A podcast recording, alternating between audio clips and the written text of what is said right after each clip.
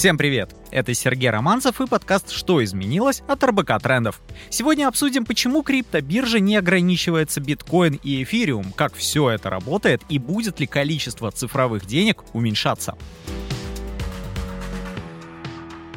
В прошлых выпусках мы много говорили про то, как вообще устроен криптомир и блокчейн. Оказалось, что все страны относятся к цифровым деньгам совершенно по-разному. В Японии уже принимают криптовалюту, она является собственностью человека. А вот в США, несмотря на всю распространенность, такие деньги не используют в качестве платежного средства. Сегодня обсудим, в каких странах уже можно использовать криптовалюту для оплаты продуктов в магазине и станет ли крипта конкурентом реальным бумажным деньгам. У нас в гостях Владимир Смеркис, директор Binance в СНГ, создатель радиопрограммы по технологии «Силиконовые дали». Здравствуйте, Владимир. Добрый день. И Сергей Романов, бизнесмен, создатель Red Company и экосистемы на блокчейне Тон. Приветствую. Сергей, Правда, это одно и то же Red Company и экосистема на блокчейне Тон. Правильно понимаю? Нет, это неправильно. Red Company — это наша собственная организация, наша компания, которая агрегирует в себе несколько проектов, которые мы создаем на блокчейне Тон. А блокчейн Тон — это отдельно существующий блокчейн, который существует так же, как существует биткоин, как существует эфириум и все остальные другие. И вот на нем можно работать, собственно, и создавать свои компании. Да, и можно как раз создать а, какие-то проекты, как делаем мы, и агрегируем их в одну организацию. И давайте тогда вот начнем с самого простого вопроса, который сразу возник на самом деле у меня. Услышал я их много названий. Чем они все отличаются и вообще сколько этих компаний сейчас, сколько блокчейнов создано? Ну, э, если позволите, я отвечу. На самом деле стоит немножко так перемотать совсем назад и э, понять, э, что же такое блокчейн и вообще, что это, что это за технология новая такая. Очень принято в блокчейн-среде сравнивать рынок с интернетом, но не только рынок похож. На самом деле интернет — это такая технология, посредством которых сегодняшние слушатели нас, наверное, скорее всего слушают. И это был способ передачи информации.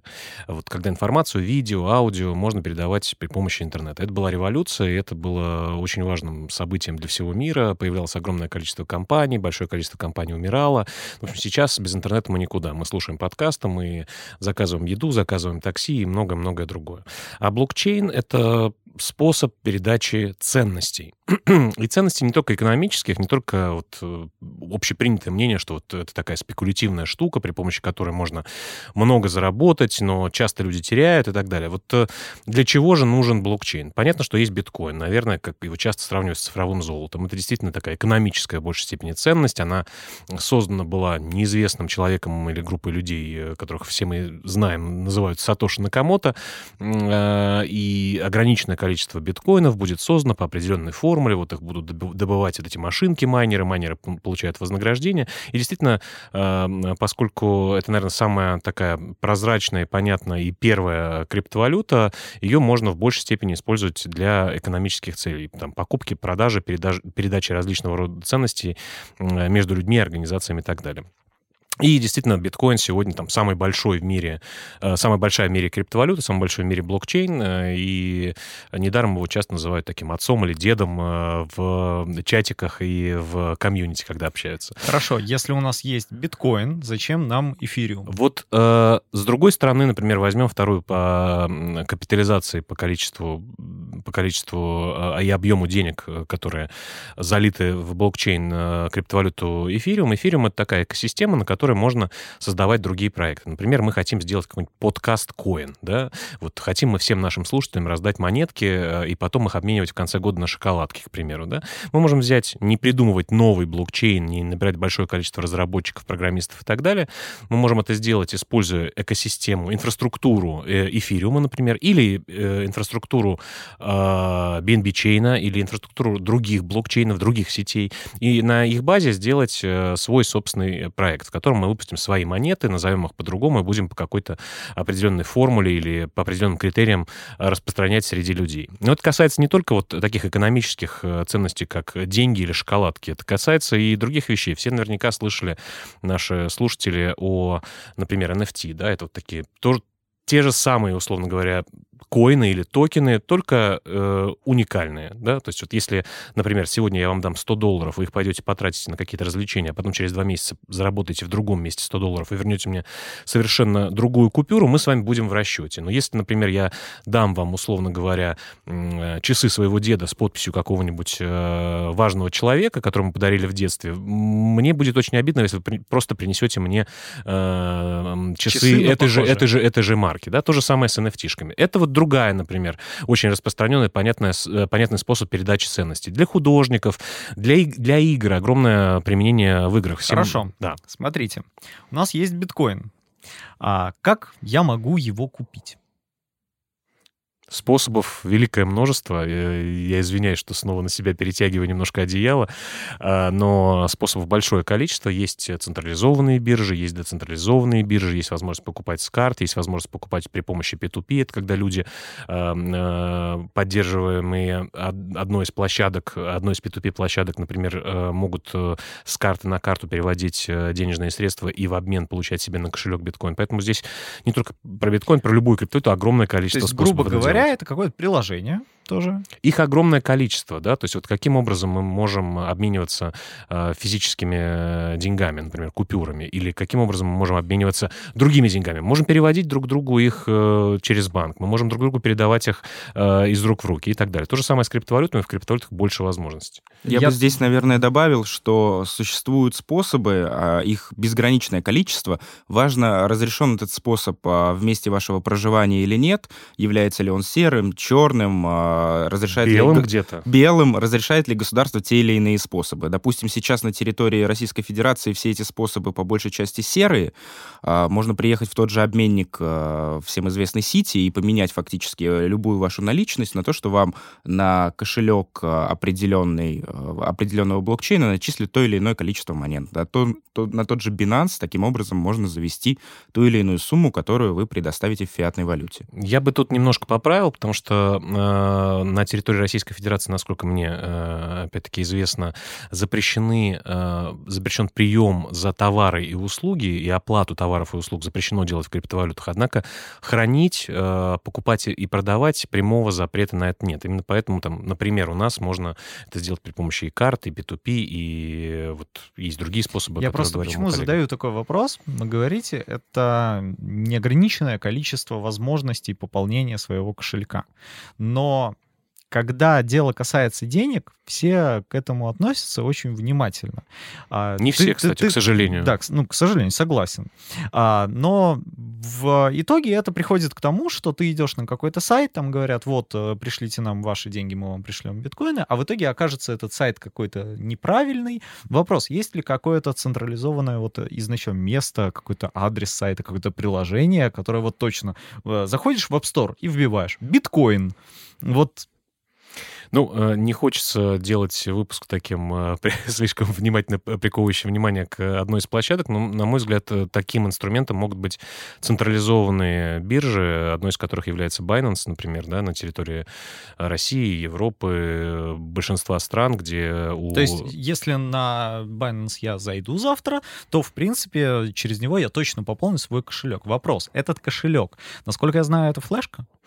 Есть разные кошельки. Есть э, горячие кошельки, есть холодные кошельки. Между ними существенная разница. Э, и вообще, в принципе, аудитория делится на таких, знаете, криптоанархистов, криптоадептов, которые верят в то, что э, ваши средства, ваши ключи, ключи — это вот ключи к вашему биткоин-кошельку, который не зависит от каких-то централизованных платформ. А где получать кошелек? Такой? Кошелек может, если мы говорим про кошельки не децентрализованные, его можно открыть на разного рода провайдерах, ну, например, есть э, кошелек Trust Wallet, который можно скачать в App Store. Э, Binance проинвестировал в Trust Wallet некоторое время назад. Это э, не кастодиальный кошелек, где нет необходимости проходить процедуру KYC, представить паспорт и так далее, где вы владеете 12 словами. Это называется так, таким, грубо говоря, это пароль к пароль. вашим средствам и к вашему кошельку.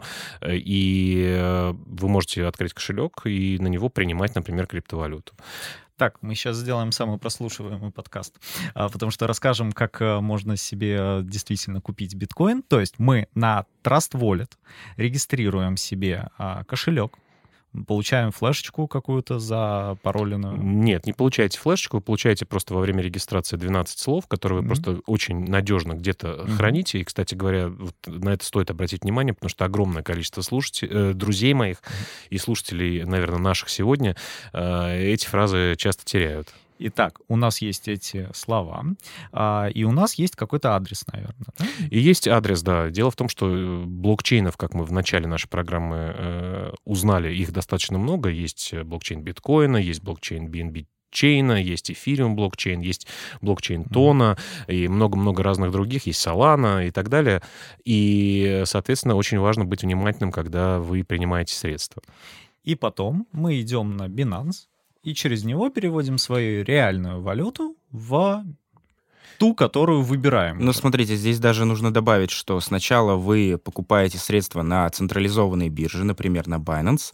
После этого эти средства, если вы хотите, вы можете вывести на свой кошелек. Все То верно. есть вы можете хранить средства также на бирже. А, кто-то считает этот способ а, не, не очень хорошим, кто-то считает хорошим. Зависит, наверное, от ваших целей, потому что если вы активно торгуете или хотите использовать эти деньги в ближайшем будущем, то, наверное, с биржи и не стоит выводить эти деньги. Если вы там а, планируете долго держать деньги и там, через 5 лет что-то с ними сделать, наверное, есть смысл вывести на свой собственный кошелек. По большому счету мы можем ограничиться Binance. Да. То есть мы можем завести туда рубли, поменять их на биткоины. Вот в нашем личном кабинете есть биткоины, которые мы в любой момент можем поменять на рубли по курсу и вывести уже рубли. Абсолютно правильно? верно. Вот э, мое первое знакомство с такой э, интернет-валютой, оно началось с Киви, как, наверное, у многих людей, когда тебе что-то надо было оплатить в App Store, ты не хотел привязывать свою карточку, ты шел на Киви 100 рублей клал, с нее рассчитывался. А как же WebMoney? Да. Э, В WebMoney, да, это прекрасная вещь, пока не заходил вопрос о вывести оттуда свои деньги. Вот тут не хотелось бы такой истории.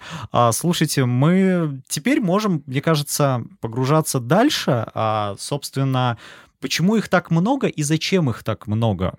Ну, Блокчейнов. Э, Давайте я попробую ответить э, со своей колокольни как э, создатель проектов. Фактически э, это как иметь большое количество государств. Мы же не спрашиваем, почему в мире там 200 с лишним государств, почему у каждых из них есть своя собственная валюта. А это делается э, потому, что есть те или иные отличия или какие-то идеи. Эти идеи, если говорить про государство, могут быть территориальными, религиозными и так далее. То же самое касается и блокчейнов. Если у ва- у вас есть централизованное управление, децентрализованное управление, те или иные причины, которые создатели блокчейна хотят донести до своей аудитории. Например, там Тон и Solana говорят про быструю масштабируемость и супердешевые транзакции. Э, Эфириум, э, наверное, делает акцент на своих смарт-контрактах. А Биткоин на том, что это такое цифровое устойчивое золото и первый блокчейн, который появился. И таким образом появляется все больше и больше проектов. Ну, во-первых, проекты создаются людьми. Люди э, ведут коммерческую деятельность. Они между друг другом конкурируют. Поэтому они начинают а, поднимать, там, не- нехорошее слово, выпячивать те или иные идеи, которые они хотят донести будущим пользователям. Поэтому блокчейнов становится, наверное, бесконечное количество. Наверное, тяжело сосчитать, сколько их сейчас есть, потому что кто-то мог выпустить блокчейн и еще не заявить о себе. Его криптовалюты может не быть на том же Binance, но она существует в каком-то другом виде или в какой-то другой сети. Поэтому они будут создаваться и появляться бесконечно. Потом они будут объединяться, исчезать, схлопываться воедино, будут какие-то M&A, наверное, истории, где блокчейн может объединить друг друга.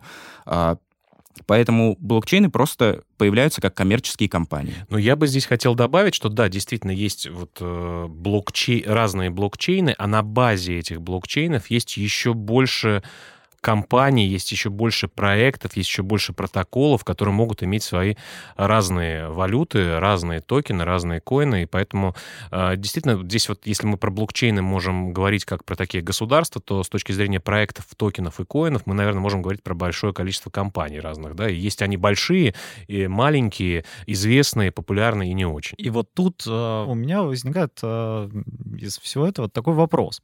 Почему одна криптовалюта стоит столько, другая стоит столько? от чего мы можем быть уверены, что условно мы купили тон, и она завтра подорожает. Это, наверное, здесь действуют все те, те же рыночные механизмы, которые работают э, в обычной экономике. Это спрос и предложение. Разумеется, здесь еще добавляется история про инфляцию, про ликвидность, э, про общий supply выпущенной монеты, так же, как, э, наверное, как, насколько быстро печатаются как деньги в обычном валюта. государстве. Да.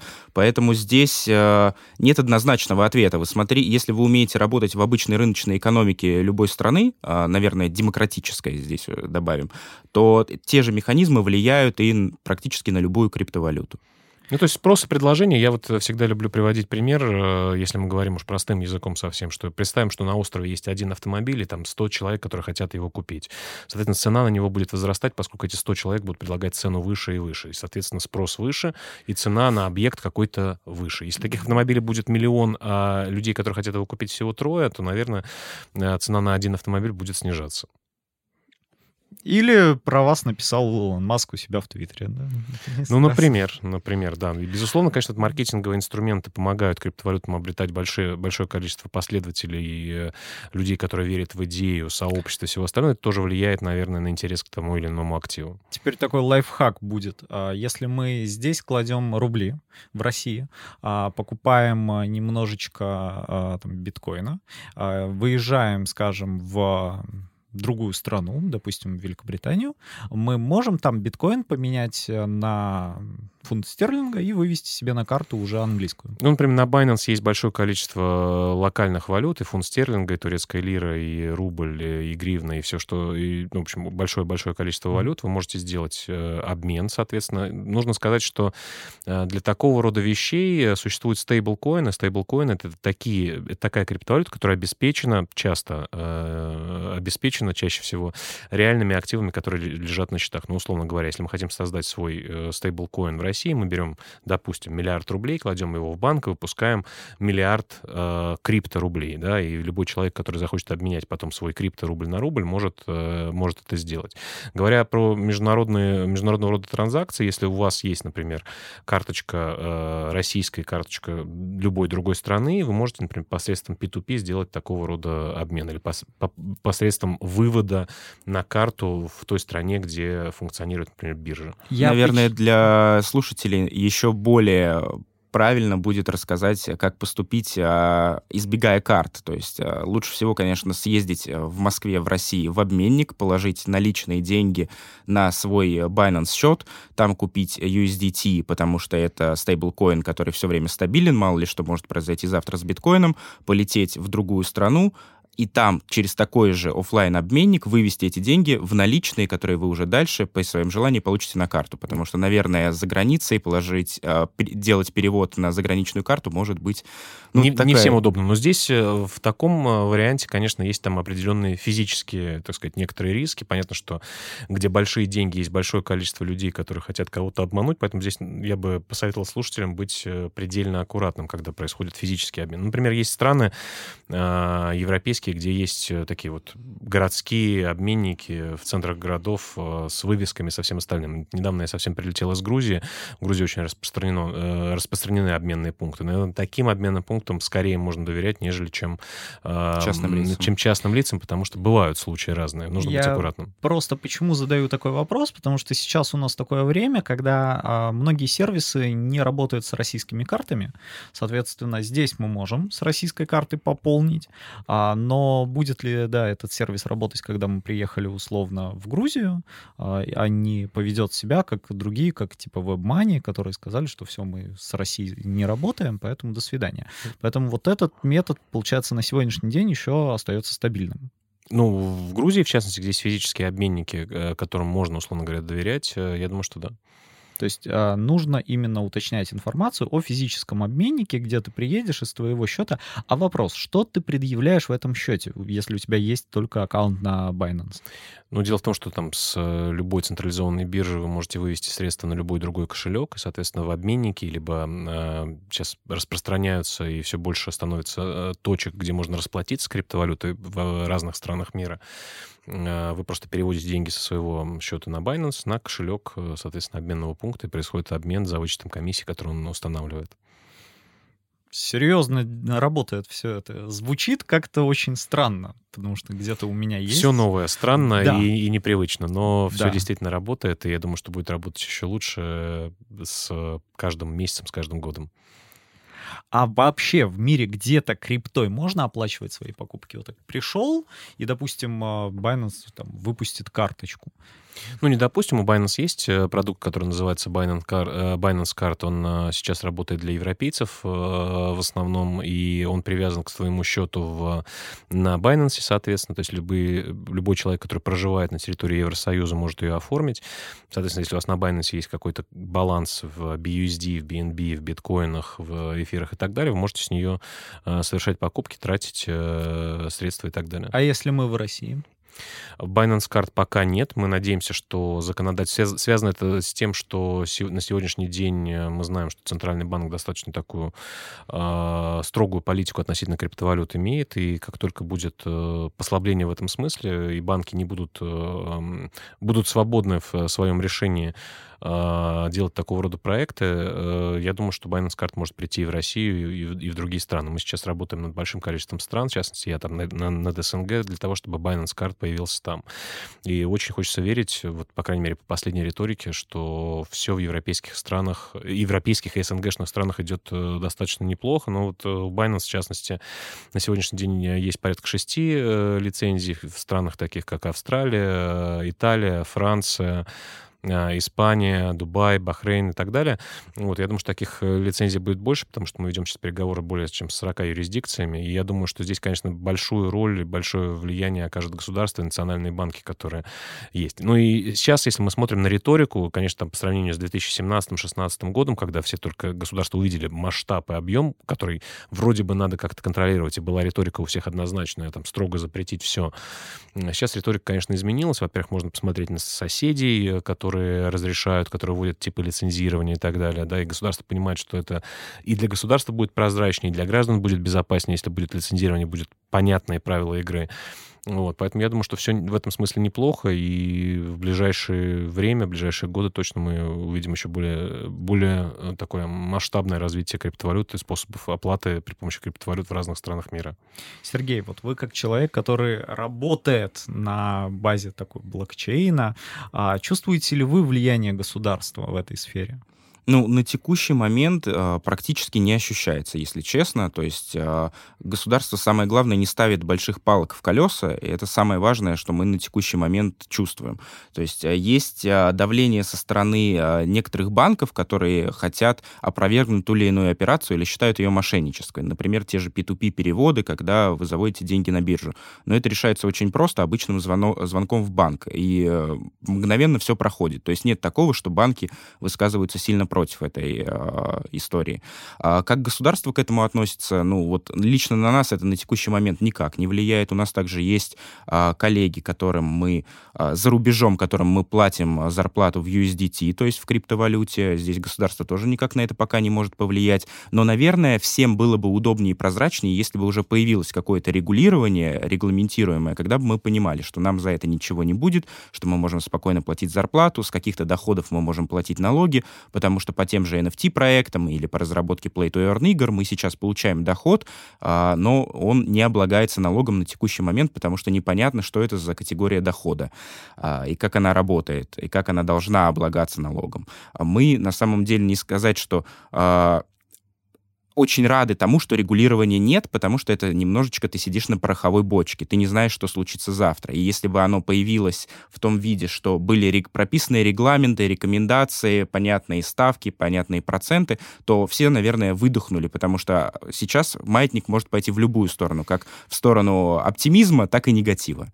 Сергей, а вот вы упомянули, что возможен и перевод с банковского счета. Он возможен только в рублях, или, допустим, у нас есть э, счет в иностранной валюте на территории России, и мы можем также перевести э, в валюте. Но на сегодняшний день переводы в валюте в России ограничены. И с ними есть большие проблемы. Поэтому, наверное, я не отвечу четко на этот вопрос, потому что ну, я уже не пользуюсь иностранной валютой на территории Российской Федерации. Но если говорить про другие страны и про коллег, которые работают, то да, конечно, это возможно. То есть, в принципе, это получается такая э, кроссплатформенная история, когда вы можете всем обмениваться, чем хотите, вот в условиях... Практически такого. всем. Это зависит, наверное, если мы говорим про какие-то централизованные биржи, есть ли у них такая торговая пара, в первую очередь. Ну, например, а, USDT по отношению к рублю, USDT по отношению к доллару, USDT по отношению еще к чему-то. Если есть торговая пара, то вообще без проблем. Если нет, то будет происходить какая-то автоматическая конвертация на стороне самой биржи и банка. А вот комиссии, они же, безусловно, присутствуют во всем этом обмене. А сколько в среднем может составлять комиссия, и может ли она варьироваться от страны, или все-таки это все завязано на площадке, где все Ну, происходит? здесь зависит от инструмента, который вы используете, да, если мы говорим про эквайринг, то есть платеж, например, в, для покупки криптовалют при помощи карты, то здесь комиссия может быть чуть выше. Если мы говорим про банковский перевод, часто там либо фиксированная какая-то минимальная комиссия, либо ее э, практически полное отсутствие. Если мы говорим про э, перевод э, между участниками, например, одной биржи, в частности Binance, да, если у меня есть аккаунт, у вас есть аккаунт, я хочу вам перевести криптовалюту, то это вообще бесплатно. Если мы говорим про вывод криптовалюты на внешний какой-то холодный, к примеру, кошелек, то, что мы начали обсуждать, который не требует KYC, не требует э, документального подтверждения владения им, то здесь все зависит от э, блокчейна, которым мы пользуемся. Да? Ну, например, э, много говорили про USDT или там про BUSD, вот криптовалюты, привязанные к американскому доллару. И тот, тот же самый USDT есть на разных сетях, например, на эфире. На эфире все зависит от загруженности сети. Бывали случаи, когда это стоит 10 долларов, бывали такие популярные для эфириума времена, когда это стоило 100 долларов или 150 долларов, да, там, в частности, на других блокчейнах блокчейнах, на, например, на том же BNB-чейне, э, это стоит существенно дешевле, несколько центов. Ну, в общем, зависит от множества факторов и типа операции, и типа инструментов, которые мы используем. Там, при э, совершении торговых каких-то э, операций, э, например, если ты за биткоин хочешь купить BNB, или за BNB хочешь купить эфир, или за эфир хочешь купить Solana, э, здесь все зависит тоже от вашего объема денег, ну, в нашем случае, от э, объема средств, которые у вас есть, от вашего уровня. Соответственно, чем больше средств у вас на бирже, тем э, ниже комиссия становится. А если это децентрализованные биржи, поскольку это все происходит, э, так называемое, есть такое понятие on-chain, то есть на самом блокчейне, не внутри биржевых аккаунтов, а на самом блокчейне, соответственно, вы будете платить те комиссии э, в зависимости от блокчейна, на котором вы совершаете транзакцию. В общем, много разных переменных и много разных способов эти комиссии доводить до минимума и, или просто, чтобы они отсутствовали. Вот Владимир сейчас очень хорошо описал момент, как, почему так много разных блокчейнов. Вот потому что в один день на эфире комиссия 10 долларов, а в другой день комиссия на эфире 100 долларов. И, разумеется, люди, которые создают какие-то проекты, они смотрят и говорят, ага, здесь есть какая-то несостыковка, есть здесь открытое поле для конкуренции, что мы можем создать продукт лучше, у которого будет пропускная способность выше и комиссии ниже. И они создают такой продукт, например, там Solana, Тон, где пропускная способность повыше, комиссии ниже. Но, разумеется, там Э, эфириум не стоит на месте, он хочет перейти на а, другую схему работы, снизив комиссии. Я бы здесь добавил, э, что очень важно, например, для разработчиков, которые делают какой-то проект, то есть мы выяснили, что есть блокчейны разные, разные сети, на которых можно делать разные проекты. Игры, э, биржи, протоколы, страховые компании, там все что угодно, благотворительные какие-то вещи. И очень важно, насколько широко развита разработческая комьюнити, разработческая, значит, среда, э, у того или иного блокчейна. Потому, ну, знаете, как с языками программирования. А, а вот на чем будем делать сайт? На тильде, там, а, я не знаю, на 1С Bittrex э, или на WordPress или еще где-то, да, потому что хочется быть таким э, проектом, который можно будет в случае там смены разработчиков, например, получить помощь от сообщества и так далее. С другой стороны, многие проекты делаются э, и привлекают средства на, э, на свое развитие при помощи IEO, э, ICO, IDO, в общем, раз, разного рода О, э, которые позволяют им при помощи криптовалют э, привлечь средства на свое развитие. Здесь тоже будет зависеть для тех, кто создает этот проект, где э, сообщество большое, где легко можно будет промаркетировать это и, может быть, получить поддержку от каких-то лидеров мнений в том или ином сообществе. В общем, таких относительно выбора блокчейна много разных критериев, по которым нужно, с которыми нужно работать. Ну, я вообще по диалогу понимаю, что на самом деле криптовалюта сейчас мне стало гораздо понятнее. Я так понимаю, что это, в принципе, способ заменить реальные деньги абсолютно. Может я сказал, ли она их заменить? Я бы, я бы сказал все-таки вот э, требую стоять на своем в плане того, что это способ заменить ценности какие-то, да, то есть, ну вот э, давайте представим пример. Вот блокчейн все-таки прежде всего это технология. Вот один из понятных примеров, почему это не деньги, э, это, к примеру, выборы. Вот представим, что мы населению какой-то страны раздали каждому человеку, который э, может голосовать по возрасту, по одному токену. Сделали кандидатом, например, да, там, не знаю, пять кандидатов, сделали им кошельки, назначили день голосования, и люди могут перевести свой э, голосовательный токен э, на счет э, кандидата. Все прозрачно, все понятно, и никаких денег э, здесь, собственно говоря, нет. И, кстати говоря, сейчас очень активно развивается э, способы управления организациями, которые называются DAO, децентрализованные автономные организации, которые действуют, у которых токены по такой же примерно схеме работают. Да? То есть мы с вами собрались там втроем или вчетвером, э, скинулись каким-то количеством криптовалют и начинаем вот принимать решения. Например, там инвестировать во что-то, да, или там строить, э, э, я не знаю, корабли, да, и вот нам нужно принять решение, будем мы его раскрашивать в красный или зеленый цвет, а мы находимся на разных частях света. И мы вот токенами можем э, сделать предложение, мы можем сделать предложение и токенами проголосовать. Это э, совсем не деньги, как бы, но способ вот, э, передачи ценности, например, в этом случае голоса. Э, и много таких примеров. Здесь, на самом деле, сейчас идет очень активное развитие, придумывание, формулирование того, каким образом будет развиваться блокчейн. Ну да, действительно, там экономическая штука, она, наверное, самая понятная, самая распространенная. Заменить деньги, не знаю, но я думаю, что использоваться как технология. Вот мы все сейчас обсуждаем, весь мир обсуждает сейчас э, э, CBDC, например, такую штуку. Это Central, э, Central Bank Digital Currencies, то есть цифровые деньги центральных банков. Они к криптовалюту мало имеют отношения. Это вот просто третья форма денег. Ну, Созданы они на технологии блокчейн, для того, чтобы всем было понятно. Вот там э, государство имитировало, совершило эмиссию какого-то количества денег и передало, я не знаю, там часть на развитие школ, например, или часть там на зарплаты чиновникам, или часть на пенсии гражданам. Все, все удобно, все быстрее, не нужно огромное количество волокиты, бумажной работы там и так далее. Да? А криптовалюта ли это в том понимании, которое у большинства людей есть? Ну, не совсем. Используют ли технологию блокчейн? Используют. Вот, поэтому я посмотрел э, на это чуть шире, э, и мы, на самом деле, уже находимся в том моменте, когда блокчейн-технологии э, незаметно присутствуют в наших, э, в наших жизнях. Например, некоторые компании, э, очень крупные компании, которые создают мобильные телефоны, используют блокчейн там, для систем безопасности. Да? То есть вот, мне кажется, это, это, это намного важнее. Да? И, соответственно, если эти компании будут использовать там, тот или иной блокчейн, у которого есть собственный токен, понятно, что капитализация всего рынка будет расти, большее количество людей будут это использовать, будут меньше бояться и так далее. Я думаю, что блокчейн э, точно с нами надолго как технология. Э, и, конечно, там капитализация, то есть, грубо говоря, стоимость всех криптовалют, которая вот на сегодняшний день, на момент записи этого эфира составляет порядка, ну, там, чуть больше триллиона долларов, в сравнении с финансовым рынком, с капитализацией даже некоторых компаний или некоторых фондов, ну, я не, не хочу говорить, что смешная, но очень мизерная. Поэтому, господа, мы в самом начале пути.